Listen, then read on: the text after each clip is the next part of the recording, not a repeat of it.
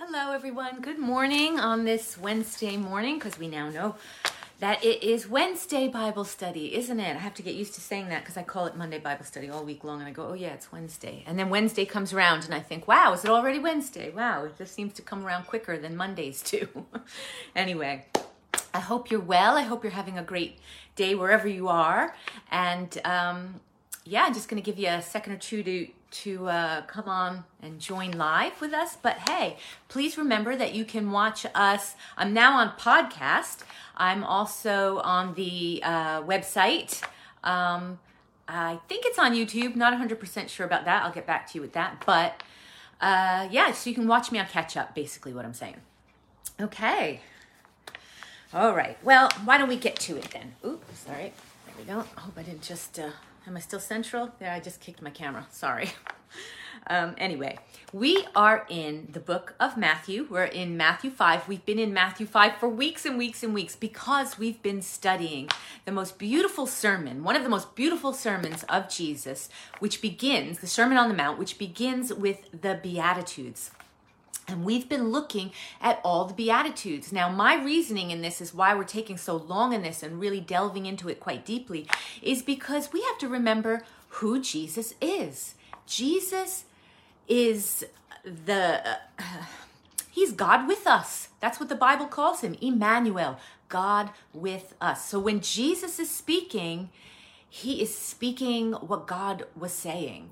He was he was telling us uh, it was a sermon from God um, in the flesh uh, to his believers. And the Beatitudes, we discussed this in all the weeks past, so please go back and look at those because it, it kind of all builds. And that's what's happening in the Beatitudes. Jesus is saying, He's not telling us how we become saved, but what he's saying, what he's telling us in the Beatitudes is what the character of a person who is one of his followers, what that will look like and how that progresses. And that's what we've noticed in the Beatitudes the progression of um, from right from the very first one. The very first one is blessed are the poor in spirit. And and i'm not going to go through all of them but i'll just say this one. The poor in spirit we said was um, just realizing that we can't save ourselves. We bring nothing to the table to save ourselves. We need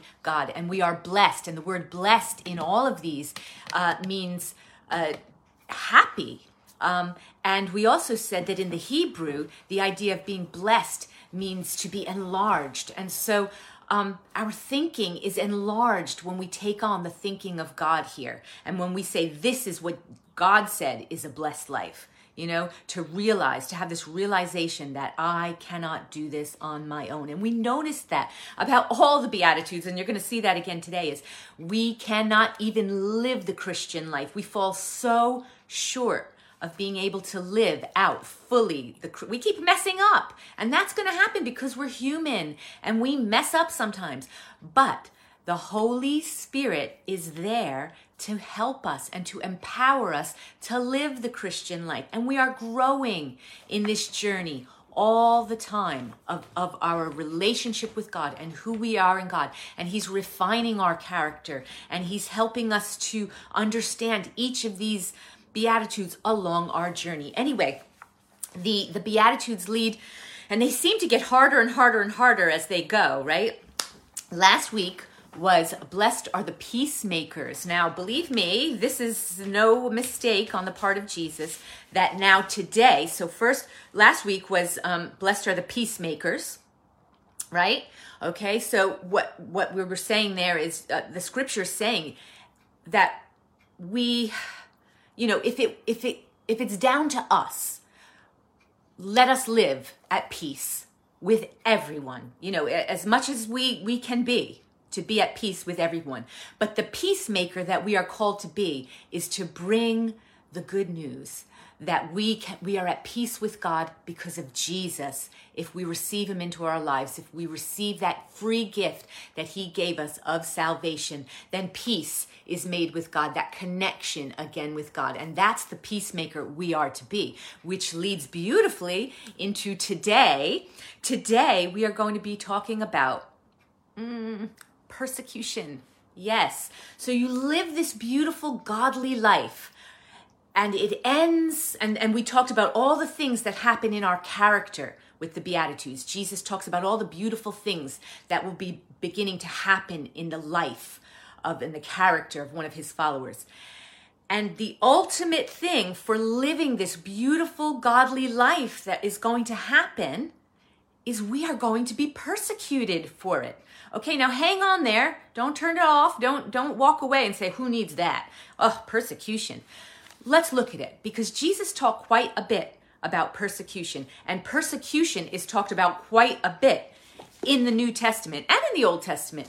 Um, and it is part of being a Christian and it is important that we discuss it and look at it and think about it, okay? So here we go. I'm going to read today's scripture, which is Matthew 5, verses 10 through 16. Blessed are those who are persecuted for righteousness' sake, for theirs is the kingdom of heaven. Blessed are you when they revile and persecute you, and say all kinds of evil against you falsely for my sake. Rejoice and be exceedingly glad, for great is your reward in heaven. For they persecuted the prophets who were before you. Okay. Uh, oh, we're not done yet. I, I was only up to verse 12. Okay, this next section is called Believers Are Salt and Light. Jesus goes from talking about how blessed we are when we're persecuted, and then he goes straight into this You are the salt of the earth, but if the salt loses its flavor, how shall it be seasoned? It is then good for nothing but to be thrown out and trampled underfoot by men. You are the light of the world. A city that is set on a hill cannot be hidden, nor do they light a lamp and put it under a basket, but on a lampstand. And it gives light to all who are in the house. Let your light so shine before men that they may see your good works and glorify your Father in heaven. Okay, let's talk about this. Okay, now I'm here in England. I'm, i know many people are, are watching are from England or you're from America. Um, but you might be watching from a country where you really, really do firsthand understand what persecution is. Now, in the West, in England and America, I'm not going to say we don't completely understand persecution, but but we may not understand it in the same way um, as personally as some countries who are persecuted quite heavy. Um, there and there are atro- atrocities committed against Christians in certain places, in certain countries of the world, uh, where Christians are jailed, uh, injured. They suffer terrible consequences for their faith in Christ. Um, governments come after not just the, the pastors of families in certain countries, but after their families, their wives, their children.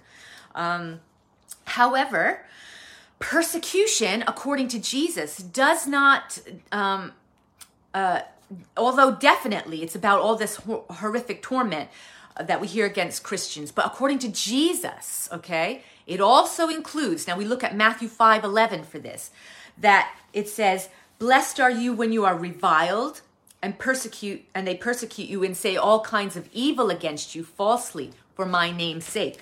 So it also deals with even just uh, having people speaking lies about you, reviling you, speaking terribly about you, spreading rumors, false things about you for Jesus' sake because you are a Christian.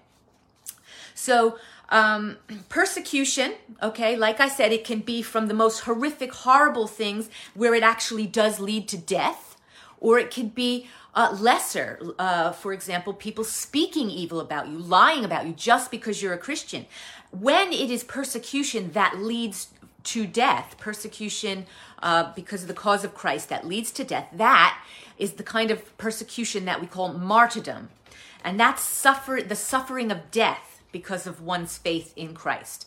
All of it, the whole gamut, from just someone talking bad about you lies to dying for the sake of Christ all fits under the definition of persecution. Okay, so in the eyes of God, it doesn't have to be uh, to unto death, but it also includes unto death. Most definitely does. Okay, and sadly, persecution in all of its forms is is alive and well on the earth today, and I say that with with sadness of heart.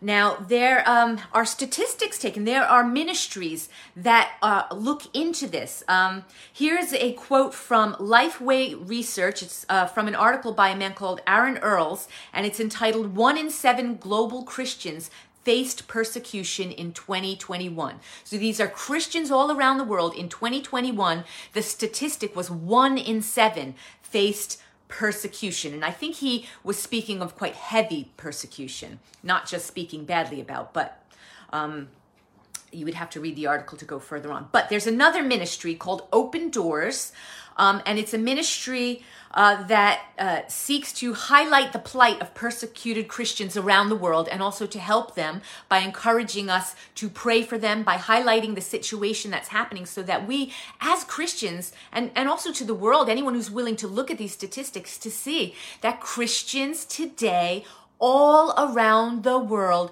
are dying because they are Christians for their faith. Okay, so according to this ministry, Open Doors, the World Watch list of 2022, okay, so that's this year already, more Christians were detained or killed for their faith, and more churches were attacked or closed than in 2020 uh, than the year before, than the year before. So I think what happened was they took all the culmination of the statistics and this was all gathered together in 2021. So what we see there is it, that um, persecution of Christians is not declining in the world, it is rising in the world. Things are getting worse. In the past year, uh, so in this year that's just gone, uh, 2021, 360 million Christians around the world, and uh, this is an estimate because you can't get all the proper numbers. That would be impossible because things happen that that are not reported. Um, uh, one in seven believers around the world suffered significant persecution for their faith. Every day in 2021, an average of more than 16 believers were killed for Jesus. 16 a day in 2021, every single day. With close to 6,000 total martyrs, 2021 saw a 24% increase in Christians killed for their faith. Wow, that is amazing. So, an average of more than 16 believers were killed for following Jesus daily, according to Open Doors. Oh, wow.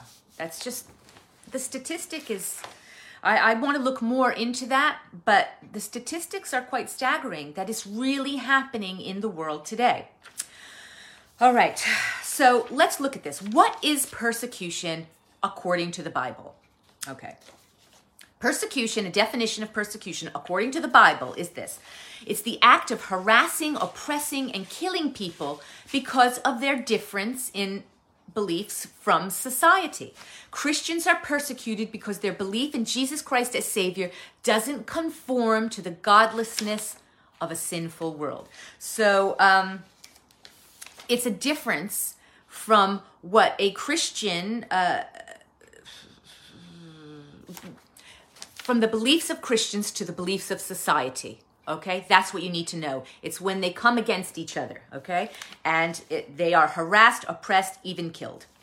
Um, but it also will help you to know what what is not considered persecution according to Scripture. Okay, okay, it helps us to understand what something is when we also understand what it is not. Okay, now listen. The Scripture says this. Right, blessed are those who are persecuted for righteousness' sake. Okay, that's what it says in the scripture for righteousness' sake. Not because a person is argumentative um, or annoying um, or because they take uh, time out from work that they should be working and they're stealing time from their boss to be talking about um, you know, to be witnessing and, and chit chatting in the day about the Bible when they're they're actually stealing time from their boss and their bosses and their their people who are over them get very upset and so they may get fired or, or penalized in some way because they are stealing time. It's not because of that. That's not persecution, okay? Persecution is for righteousness' sake, okay? Um, also, it says uh, in Matthew 5 11, it says, that um, if you've actually committed crimes, uh, actual crimes, and um, against the law, and then the law comes after you, that that's not, and you're a Christian, that's not persecution. If you're an actual criminal who's done, done things wrong, um, if they're accusing you of things that you have actually done, then you're not being persecuted. You've actually done them. You're actually a criminal, you know, whether you've stolen things or hurt people. Um, the, the scripture says it has to be false accusations, and it must be because of righteousness' sake, okay?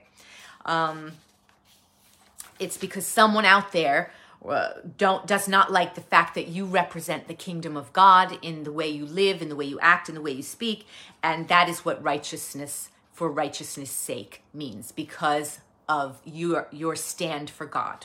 Okay. Um, let's see. Uh, okay, First Peter 4 14 through 16 backs this up. It says this If you are insulted because of the name of Christ, you are blessed, for the Spirit of glory and of God rests on you. If you suffer, it should not be as a murderer or a thief or any kind of criminal or even as a meddler. It says that. However, if you suffer as a Christian, do not be ashamed, but praise God that you bear that name. Okay? It's not, remember, it's not because you are doing criminal acts, or even the scripture says it's being a meddler, you know, being involved in things where you shouldn't be. But it is actually because you're living a godly life. And it says that if you get persecuted for this, you shouldn't be ashamed. You shouldn't be ashamed. But actually, it says be, it, it, you should praise God because we get that privilege of bearing the name. What name? The name of Christ. Okay. Okay, so we now pretty much know what persecution is, and I've given you this basic definition, and we see that it is rife in the world, that it's happening even today, um, and we know what it is not. All right, based on that. Why are Christians persecuted? Why? Okay, the scripture gives a very, very clear answer to that. Okay, it's clear. John chapter 3, verses 19 through 20, and this is what it says. This is the verdict Light has come into the world, but people loved darkness instead of light because their deeds were evil. Everyone who does evil hates the light and will not come into the light for fear that their deeds will be exposed. Okay? Let's look at the very first, we're going to discuss that scripture, but let's first look at the very first act of persecution in the scripture. And you know where it occurs? The book of Genesis, right at the very beginning. You remember two guys called Cain and Abel? They were the sons of Adam and Eve. Now, there's this account of them where they're giving offerings to God. And it says that Abel, who was a shepherd, gives the best of his flocks. And it mentions that he took the best. He wanted to give God, he wanted to honor God with the best. So we see right there that Abel's heart has righteousness, that there's, um, he had a heart for God. He wanted to do the godly thing. Okay, now it mentions also that Cain also made an offering. Um, and he was a farmer. Now, I don't think there was anything wrong with the offering. Some people say it's because God preferred Cain's because it was blood and, and he needed blood sacrifices, and Cain's were vegetables because he was a farmer. And I think it has less to do with that and more to do with the fact that Abel, and it goes out of the way to say this, gave of his best. And Cain, it says, just chose some vegetables. It wasn't really anything special. He didn't use find the best heads of corn and the most healthy looking cabbages. He just took vegetables, not necessarily his best. Now Cain hated his brother because God accepted um, Abel's offering, but not Cain's you know he want god accepted the one that was the best that that he knew abel was giving of the best and it was god honoring and that made cain very mad. And you know what he does? He kills his brother for righteousness sake because cain um, was not being honorable toward god and abel was. That was the very first persecution for for faith in scripture and what is that about? It's again because um, Abel's godly life, the light that he had in his life, this, this God honoring attitude, this God honoring faith, was shedding light on the fact that Cain's offering was substandard. was not great because it wasn't given from an honorable heart toward God with the right with the right attitude. Okay. So we also need to know this persecution is not personal. It's not personal. Jesus said, Remember what I told you. A servant is not greater than his master. If they persecuted me, they will persecute you also. If they obeyed my teaching, they will obey yours also. That's John 15 20. Okay, now let's look back at that scripture in John chapter 3. It says this This is the, ver- the verdict light has come into the world. Who's the light? The light is Jesus, okay? That's what that scripture is talking about in John 3. The light has come into the world. Jesus has come into the world. And who is Jesus? Jesus is the full expression of God, God with us. And they rejected him. Why did they reject him? Because he says if they were going to reject you, me, they're going to reject you. So let's find out why they rejected him, okay? Okay, and John 3 tells us why. It says very clearly in that scripture I read from John 3 that they loved their sin. They loved their sin and they didn't want to give it up. They rejected Jesus then and they reject him now in today's society um, because they didn't then and they don't now want light shining on their sinfulness, you know, showing it for what it really is and what it's doing to them. They don't want to know what it's doing to them. They just want to sit in it and get all comfortable and say, ah, I just love my sin. I'm, I'm just loving this. They don't even call it sin. They just say, this is, this is, this is what I choose. You know, this is, this is me. You know, light, Jesus, the light of God, revealed things for what they really were. And it's, st- it's still today. He, the light of God reveals things for what they really are. The scripture says that, um, that sin ultimately gives birth to death, doesn't it? So we know how bad sin is. Sin is, when it's in its full bloom, it gives birth to death. You know, when you're sitting in a sinful situation in life, when you're just sitting in it and you're loving it and you're enjoying it, you don't want to know that it's killing you. You don't want to know about where it's going to take you down the road. You're just in it for now. It feels good. Let's do it, you know? They loved the darkness. That's clearly what it says that they loved their darkness and they rejected the light because they didn't want the light shining onto their darkness, showing them what it really was. You know, the other day, we live in, I live in Great Britain, and we don't get a lot of sunshine here, not some pure, beautiful light streaming through the windows. So a lot of days like today is very overcast, very sunless, you know.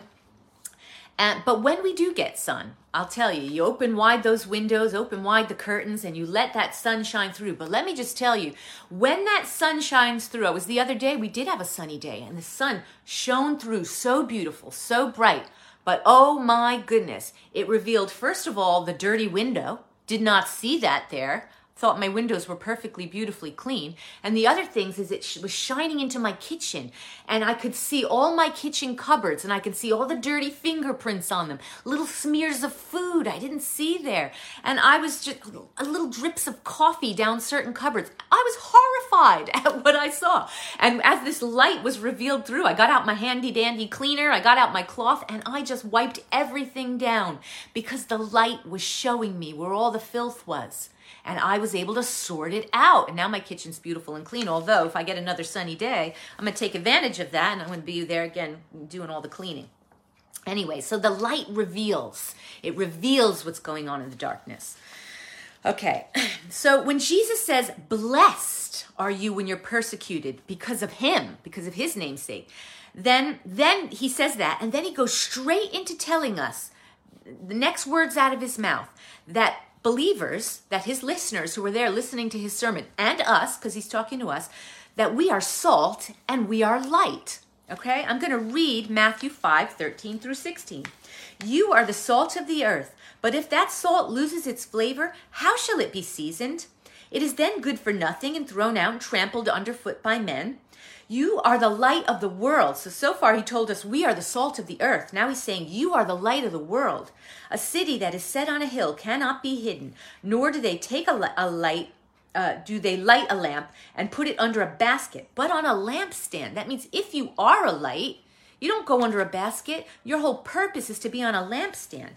and it gives light to all who are in the house. So let your light so shine before men. This is a command here. Let your light so shine before men that they may see your good works and glorify your Father who's in heaven. Okay. So he doesn't say you're you're going to become like salt and you're going to become like light. He actually says no. You are the salt of the earth. You are the light of the world. You know, as Christians, we're taught, or you should be being taught, about our identity in Christ, who we are in Christ. And we're often reminded that we are new creations in Christ. The old has passed away and all has become new. And we hear this a lot if you're being taught well where you are. You know, that we, you know, who, what is our identity as a Christian? Well, Jesus says outright that our identity is, as his followers, that we are salt and we are light. That's part of who we are. Let's look at that. What is light? Jesus was the light, says that. And that came into the world, right? He was the light that came into the world. John 3 told us that. And now he's telling us that we're light too. So he was light, he is light. Now we're light too. You know why? Because it's his life in us. And we're shining out his light in us. Okay, so some stuff light does. We said this. Light reveals and exposes what's in the darkness. Light in scripture, it represents the wisdom of God. God's value system and what he says is good or evil. Okay, so that's what, what I'm talking about when I say wisdom. That that the light in scripture is wisdom of God, and the wisdom of God is what God says is good and what God says is evil, according to scripture. Okay? Light also represents um, being able to see the way ahead, so so as not to be lost. Um, we have the light, which is Jesus. We are the light. We, as followers of Christ, are not lost. You know, no matter what you're feeling today, where you think, I don't know what I'm doing, I don't know where I'm going, I don't know, you know, I'm not sure about my future, one thing you can say that spiritually, you are not lost. You have Jesus, you have the scriptures, which is Jesus is the Word. You have Him residing, His Spirit inside of you. You are not lost. We are not a lost people, okay? We follow Him, we follow His light, and we're filled with His light. What a beautiful thought. Imagine if you meditated on that, you know, rather than on some negative things today, that, that I'm not lost. You know, that's something we can thank God for. I'm not lost today. Thank you, Father, that because of you, I am uh, all I need to do is follow after what your word says and I'm on the right path. Okay. John 8:12 backs this up. When Jesus spoke again to the pe- people, he said, "I am the light of the world. Whoever follows me will never walk in darkness, but will have the light of life." That's what we have, guys. That's what we have as followers of Christ. Okay, so we looked at some stuff light does, um, that we have light, that we are the light, right? Um, let's look at darkness, because like I said, sometimes looking at what you're not helps you to understand what you are, right? Okay, so we're talking about light, we need to talk about darkness. Um, okay, so we are no longer part of darkness, and we are no longer living in darkness. Darkness in scripture represents what man wants, what what what comes of the flesh, and what man says is good or evil apart from God. You know, darkness is man's wisdom. That's what it is. Now, light and dark, these are value systems. And you know, the light and the dark in society, in our world, is always knocking heads. It's always clashing. It's always clashing. And we see that so clear in our culture. You know, as Christians, uh, we believe the scripture is God's wisdom. This is God's value system here, telling uh, uh, God Himself telling us what is good and what is evil. Okay? And it tells us what His kingdom is based on. It's God's value system. Now, society tells us things that as Christians we can't agree with. And when we don't conform to man's wisdom, what man says is good and what man says is evil, which often does oppose God's wisdom, we know that, we know that, then that's when we get persecution. That's when it comes, okay? It's the clashing of light and dark, of God's wisdom and man's wisdom. Okay, here's an example. When the world tries to say um, that th- this is common in the world, the world will give this philosophy. Um, there are many ways to find God. And you know what? You're actually fine with no God at all. You can be your own God. Um, actually, everything and anything goes. Um, if it feels good, do it. These are all worldly philosophies, philosophies that are man's philosophy. And this one, truth is whatever you want it to be. Okay, here's God's philosophy. Here's kingdom thinking. Jesus says, John 14, 6, I am the way, I am the truth, and I am the light. Gets better or worse, depending on if you're worldly or not. No man comes to the Father except by me. This is so utterly offensive to the world because it's it's a pillar of truth that cannot be changed. It's the truth. And yet the follower of Christ knows we know this is the truth, right? And it's so offensive to the world. You can't cha- change truth. You can't bend it to make the offended one happy. Let me try to bend that a little to make these offended people happy. You can't you can't do it. Truth is what it is. And you know where we see this so clear in the Bible? Do you remember those three guys in scripture? Shadrach, Meshach, and Abednego, who wouldn't bend the knee to worship the big giant statue of the king because um, because they knew that they were only to worship God. Why? Because they knew the law, the words of God that was that they knew, and it said, "You serve God and only Him. I shall not bow to any other god." They knew that. That was their faith. That is what they believed. They knew that those were the words of God given to Moses in the law. It was clearly stated and set forth that they were not to do that. Okay? So but they are in a society where the king is saying and the king in this in this account represents what society was saying is saying bow the knee, you know? And it clashed. It clashed. They were living in a culture where they then chose that that totally disregarded their faith. And and yet in that place they chose to live out of their faith. And what happened? They were persecuted for it. God delivered them but they were quite willing to die for the fact that they were not going to bow to the culture because they knew what kingdom culture was telling them what god was saying to them. Okay now not everyone who says that they're christian lives according to God's wisdom. Sadly, I think we all know this, okay? There are Christians or people who name themselves as Christians that choose man's wisdom over God's wisdom. And they're not being the light. We are the light as Christians when and only when we're reflecting the light of Christ in our lives. You know what? We don't bring our own light to the table, guys. We don't. We don't have it. You know, blessed are the poor in spirit. That was the first beatitude. I don't have what it takes to save myself. That's the first beatitude. We're blessed when we know that. The light that we have, the light that we bear, and the light that we now are is the light of Jesus Christ. He brings the light to the table and gives it to us. That's his gift to us.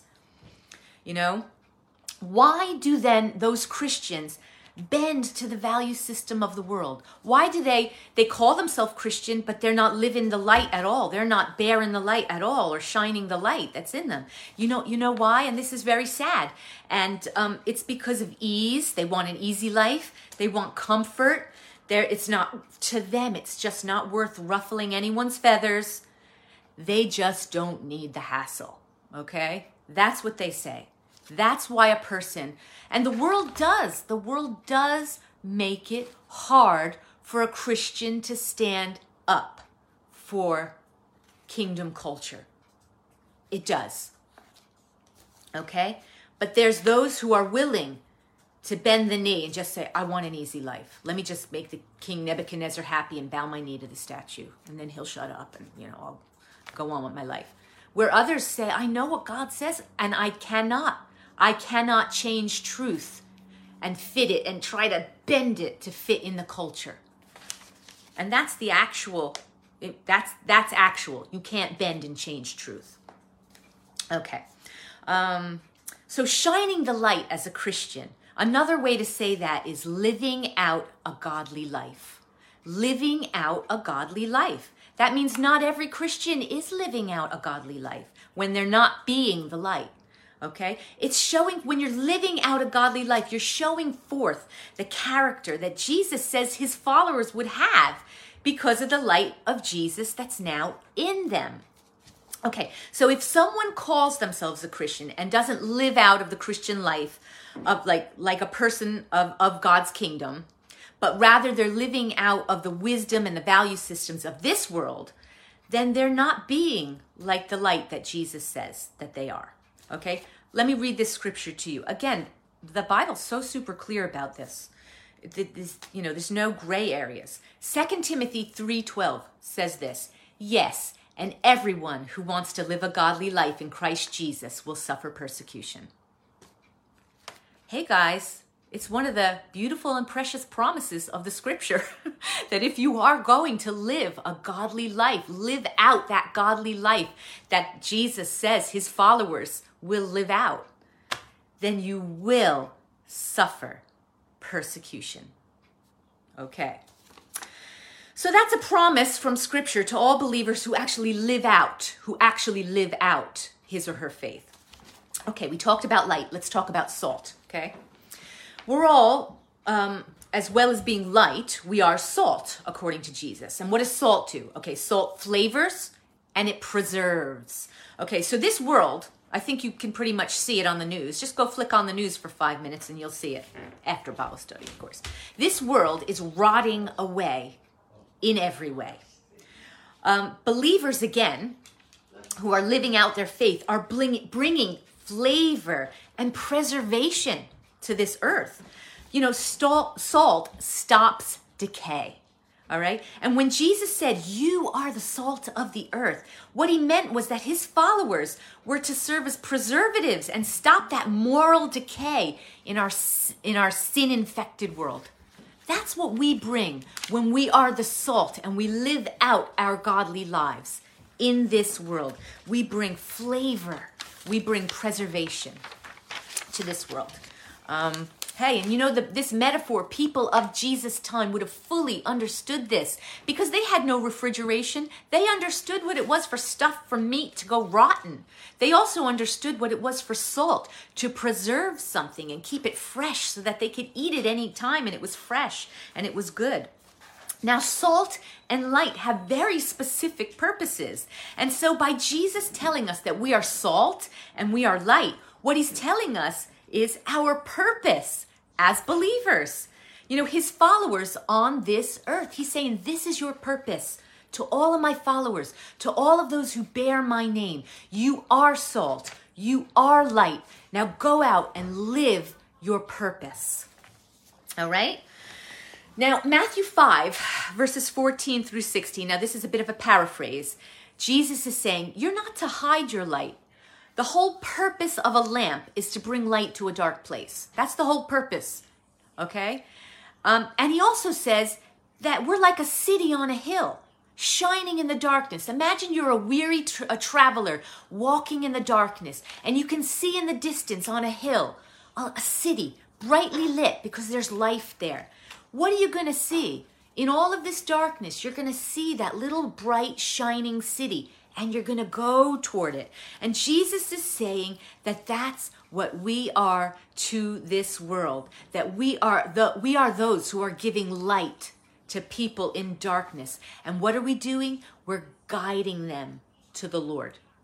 Just by being salt and just by being light, by living out the godly life in obedience to what Jesus has asked us to do. Okay. Um, and you know what? We don't live out and do good works and and and and do all the things that Jesus said so people will pat us on the back and say, "Ooh, isn't she good?" and "Ooh, isn't she lovely? What a lovely, ooh, good person they are." No, no, no. What it says in verse 16 is that we do our good works and we live out our godly life for this reason, verse 16.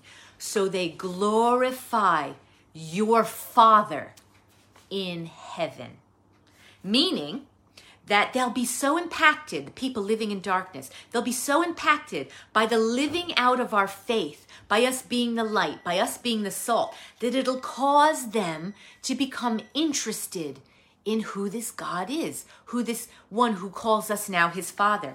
They'll want to know our Father in heaven. This is really interesting, and I didn't know this. That this right here, where Jesus says, da, da, da, da, oh, where is it? Oh my, my, my. Okay, where it says in verse 16, let your light so shine before men that they may see your good works and glorify your Father in heaven.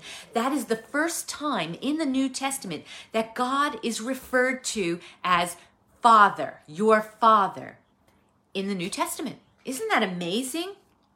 That we're gonna, we're called to represent him, Jesus, so well and show what a good father he is as we live out our faith. And Jesus just told us that by li- by us growing and journeying, like in the Beatitudes, growing and journeying in our character of, of being a follower of Christ, that at each stage, at each thing that, that that characteristic of character, that we are blessed, blessed, blessed.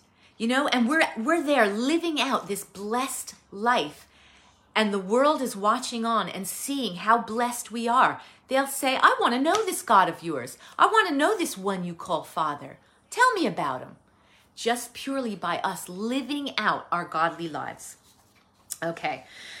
Um, so the promise of persecution, I realize this, that it isn't something that we're going to naturally relish and be like, ooh, goody goody, you know, I'm going to be persecuted. Nobody wants persecution we all want to be liked. I want to be liked. You know, I, am not different from from anyone. I'm not. I'm not thinking, oh, how wonderful to be, you know, lied about and thrown in jail and you know beaten up, potentially killed. Who knows? That doesn't make me happy. You know, that makes me quite sad. But Matthew five twelve says this: Jesus told us that we should rejoice and be exceedingly glad. I added the question mark bit at the end there. He just said it as a statement. Rejoice and be exceedingly glad when we face persecution. You know, this once again points out to us that is common in Jesus' teachings how different the kingdom of God thinking is compared to the thinking of this world. The thinking of this world is what? Ah, persecution. They'll say a bad thing about me. You mean they won't like me because I'm a Christian and I live a godly life? Why should we rejoice and be glad? Why would Jesus say say that? And here, here's why. He says, Great is your reward in heaven. Now, we don't really know what that means, right? Because we're not in heaven. But we do know this, okay? We do know this. 1 Corinthians 2 9 says, That eye has not seen, and ear has not heard, and no mind has even imagined what God has prepared for those who love him. You know, there is a reward, and it will be in heaven, and it is going to be something that is so outrageous and so wonderful and so amazing that we haven't even thought about it yet. We, we can't even fathom it. It's going to be so amazing. Also, you know what this also goes to show us um, is that Jesus would have his believers to not be looking at things through the eyes of the flesh, but be looking at things, at life, through the eyes of the Spirit at all times. What do I mean by that? And what I have here, I, I won't show it to you because my notes are pretty hideous, but oftentimes to explain to people what this life, these 70, 80 years, if we're blessed, you know, to get that, of, um, of what it means in the light of eternity. Now, if you draw a line that goes on forever in both directions, which we can't really do, but just imagine a line that goes on forever, forever in both directions. And, and it's just a straight line both directions. And I take a pen, a little ballpoint pen, and I put one little dot on that line. That one little dot, and I think that's being quite generous in the light of eternity, you know, saying 80 years is, would even show on, on that line. But let's just say we put that dot there, that that little dot represents this life. And Jesus is telling us, listen, there is more to be living for than just the here and just the now. This is a blip in eternity where we get this honor to bear the name of Christ and live for Him and show Him our allegiance and our love for Him and our trust for Him. We get that honor now in this little blip called life on the longer, longer stretch, which is eternity, which is real life, which is the life to come, and which is the life which we are all destined to go into eternity. I mean, I don't want to be a downer. We're talking about persecution, and now I'm going to say this that one thing, well, they say two things are sure ta- death and taxes, but death is definitely even much more sure than taxes. It's going to happen. Let's prepare for this by living for Christ now, by knowing that great will our reward will be in heaven if we take this life and live for him now even with the persecution. And and many of us you know we have to grow a thicker skin even though we keep our hearts soft. So what they say bad stuff about us. So what they lie about us. I know it hurts. I know and it happens. We we get this this happens to us you know me and andy and and we've experienced this and it is very hurtful. But we go to God and we say, Lord, please just help it to see us to see it according to your perspective. And that's when I think about this huge line of eternity and that little blip that we call life in the here and the now. Okay. Now, our attitude regarding persecution shouldn't be, oh, I'm so shocked. The world hates me for living godly. Oh my goodness, I'm just utterly shocked. No. Listen to this 1 Peter 4 12 through 16. Dear friends, don't be surprised at the fiery trials you're going through, as if something strange were happening to you. Instead, be very glad. For these trials make you partners with Christ in his suffering, so that you will have the wonderful joy of seeing his glory when it is revealed to all the world. If you are insulted because you bear the name of Christ, you will be blessed, for the glorious Spirit of God rests upon you. If you suffer, however, it must not be for murder, stealing, or making trouble. Remember, we talked about this, or prying into people's affairs. But it is no shame to suffer for being a Christian. Praise God for the privilege of being called by his name. That was 1 Peter 4 12 through 16. And that last line in some other translations says this instead of saying, um, Praise God for the privilege of being called by his name. I like it when it's worded this way for the honor of bearing his name. It's an honor. It's an honor to bear the name of Christ. Sometimes I think when we think about persecution, we think it's a cross to bear, it's a it's a it's it's a horrible thing. The scripture speaks about it as being an honor. And if we don't see it that way, and sometimes, yeah, I get scared when I think about these things and I see the way the world is going, and, you know, I'll, I'll get a worried thought for my children because I want them to live for God, and that means they'll get persecution. But I say, God, let me see this in the light of eternity. Let me see this through your eyes. Open my eyes to that the fact that this is an honor to bear the name, the name of Jesus in this life. Okay. Uh, okay, so the world's not going to love you or me for choosing to live a godly life. We've come to that conclusion, and it's it's very easy to be fearful about facing any kind of persecution, and we might be tempted to do what Jesus said, and and or to do what he's saying we shouldn't do, be a light and put it under a basket, you know. But it comes down to what life is actually about for us. Okay, I read a really interesting article and it was entitled A Life Worth Living and a Death Worth Dying. It was quite interesting. And the uh, the writer of this based was based it on Philippians 121 where Paul who's at, who's in prison and he's writing to believers and he's talking about that you know this could be the end of his life and he might die and he might live. He's not exactly sure how it's going to go. But he says these words for to, for to me, to live is Christ, and to die is gain. Now, the essence of this article was this Paul says this For to me, to live is Christ. Now, what we need to be able to do is say, Well, for me, to live is, and there's a blank there, and we have to fill it in. What is it to live? For us. For me, to live is, there's the blank. And we have to fill it in. And there's going to be some people, if they're really honest, they're going to say, well, for me, to live is money. That means death for that person is lack. Some people will say, for me, to live is being beautiful and accepted. Well, that means death for that person is to lose their looks. And that's inevitable. You know, we get old and things happen, okay? It's not all where you left it when you were 16, okay? And that means to get ugly is death. You know? I don't know if I said this yet or not. Sometimes okay, um okay, power. For me to live is power. That means death is when weakness comes into my life. What if I get a disease and I'm and I and I can't move anymore like I used to or I'm not able to run anymore or, or, or do things work like I used to? Then that is death for me. But Paul says for me to live is Christ. And when Christ is your life, then actually death for you is to gain. Because Christ is not just for this life, although he is for this life, he is for eternity as well. And we, you know, we begin to look at life as what it is it's a blip on the line of eternity. And we're blessed to be here and we're grateful for this life and we don't wish for bad to happen to us in the name of Christ. If it happens, you know, it happens. We don't wish for, for that to happen. But we need to know that yes, for us to live is Christ. We're going to go on working for him and living for him and and and shining our light for him and being that salt, that preservative in this life to stop that moral decay. But should death come, and death will come, okay? It's a, it's a, it's a dead cert.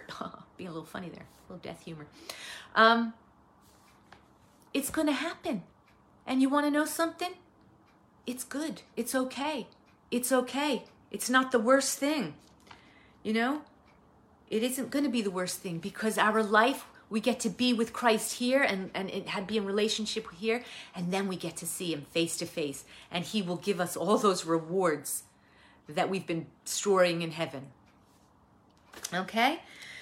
And I'm just going to end with this. Um, you know, we look at the, one of the, the accounts that I've recently read, and, and it's about um, Stephen, the martyr in the Bible, who Paul actually was uh, involved. He was Saul at the time. He hadn't um, converted over to Christ yet, hadn't come to know Christ yet. Um, and Stephen was very outspoken about the, the scriptures, and he, Paul and the religious leaders did not appreciate it, and they stoned him to death, and they're throwing rocks at him and killing him. And in the end, as he's dying, he sees into heaven, and, and God enabled him to see. Now, I'm not saying this to insult anyone. If you know people who have been martyred or to anybody who's facing it out there maybe that is not going to happen for everyone. That we that in the middle of of the torture and the torment that that, that our actual spiritual eyes are opened and we can see into heaven and and be able to bear what, what's going on in that moment. But you know what? I do like to believe that just like all the beatitudes that we cannot live the life that Christ is calling us to without the help of his spirit. I need God. I bring nothing to the table. He is the one who saves me. It is his free gift. It's me bowing the knee to him and saying, Jesus, I need you. I need your spirit to help me. Just in that way, in that same way, I believe, just as it takes to do all of the Beatitudes, we need the help of God. I believe that when persecution comes, the Holy Spirit will give us the strength, the fortitude, whatever it is we need in that moment to be able to bear the name of Christ well and with honor. And listen, I'm still working all this out in my mind and in my heart too. And I just bow my knee to the Lord and I say, Jesus, help me in that day. If I, my life is ever required of me, or even just to, if people are speaking badly and reviling me with their tongues and lying about me, you know, God, help me to be strong and to bear the name of Christ well. And, and, and another last thing, I'm done, is, you know, we can choose to not live for Christ and say, you know what, I don't need this. I just want an easy life. Forget this. But for me, I have to say what Peter said when Jesus was was saying you have to eat he was talking to disciples to followers of his and he was saying you know if you want to follow me you're going to have to drink the blood and, and and eat my flesh and people were taking him quite literally and were he wasn't speaking literally and and they they went and they left And Jesus said, looked at his closest disciples and he said, Are you going to leave me too? And Peter said, Where else can I go, Lord? Only you have the words of eternal life. In the heart of a true Christian, you think, yeah, okay, if I choose to bow the knee just for an easy life to this to this world and and and the and man's wisdom and not God's wisdom, what am I bowing my knee to? Nothing. I'm, I'm for an easy life. I get to live out a little lie for a little while, a, a blip. And then I have to face in eternity the fact that Jesus said, if you deny me before men, I'm going to deny me deny you before my Father. You know? But if you proclaim me before men, eh, then I'm going to do the same before my Father. You know, these are just words that we should be thinking about. And also be praying about persecuted Christians around the world. Today, when we finish with this pray a prayer for persecuted Christians. Right now, there's war in the Ukraine, and um, the threat of communism is coming upon the Ukraine. Well, communism and living for Christ do not mix, okay? And there's going to be persecution for those who remain, who want to live as Christians. And there are many Christians in the Ukraine right now. Be praying for them. Be praying for all the persecuted Christians around the world. Not just I mean, pray that they that they find deliverance, but also that in that moment, if their life is required of them, that they would bear the name of Christ well, and that God would strengthen them. Anyway, I hope that was not too heavy and too I hope it gave you some good things to think about because persecution is part of who we are and what the scripture speaks about. And anyway, I just want you to have a great week and um, hey, be praying for people.